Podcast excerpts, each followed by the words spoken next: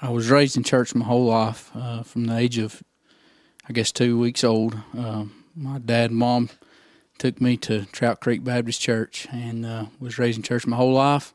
My dad dad's a Baptist preacher and uh, taught me the Word of God and taught me what Jesus could do for me. And uh, seven years old, I made a profession of faith and uh, didn't get saved then.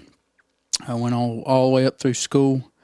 Um, and all I really cared about was things of myself, things for myself, and not for anybody, not the things of God.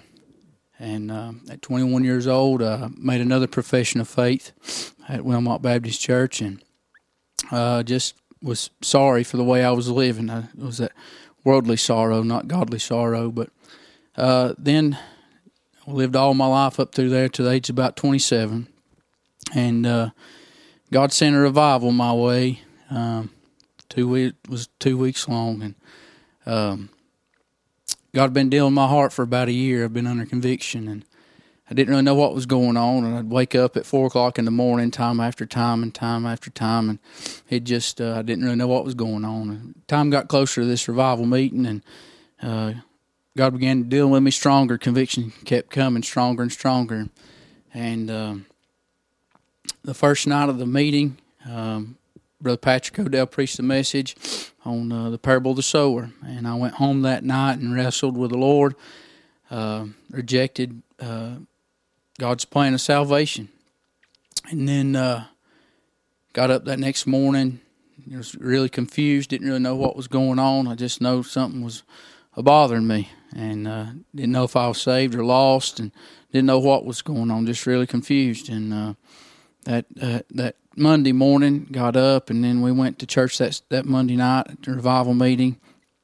And Brother Austin got up and he preached his testimonial message, and I'll never forget it. And uh, God God dealt with my heart that night, and I rejected it again. And I went home, and, and the Holy Ghost followed me home, and, and I wrestled with that and wrestled with that, and uh, got up that Tuesday morning, and uh, I got the Bible down it's like my daddy'd always told me to, and I got over to Matthew chapter 7 and over verse number 16 and got to reading about the fig tree over there and the fruit and all that, and then got in over there where it said many, and that day was saying to me, I did this and did that, and and I was part of that many, and uh, I began offering up the Lord what I'd done, my works, and well, I'd attended church and all this and that. Well, God didn't want that; He don't want our works, and uh, God began to show me right there that I was lost and uh, undone. And I remember shutting that Bible and trying to go into uh, the bedroom there, and and I was still had pride in my heart. And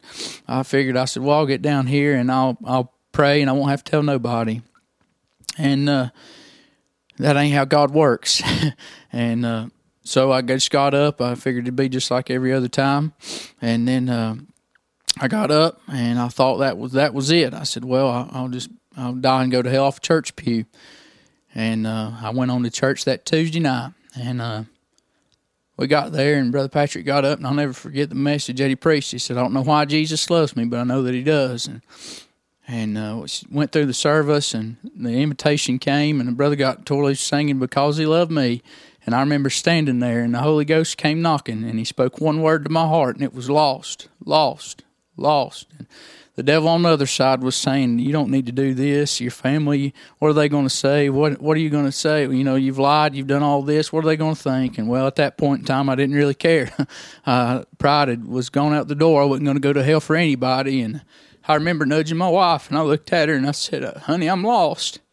And I made a left step down the aisle and got an altar and asked Jesus forgive me my sins and to save my soul. But I believe I was safe before I even got down to that altar. Uh, but that's the greatest gift that a 27 year old man could ever get, and I thank the Lord for it.